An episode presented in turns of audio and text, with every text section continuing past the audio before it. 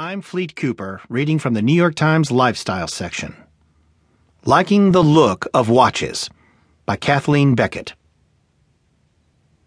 You might not expect a heavy metal hard rocker like Eric Singer to be a serious student of watches, but the drummer of Kiss, and before that, Lita Ford, Black Sabbath, and Alice Cooper, is extremely knowledgeable about the watches he collects.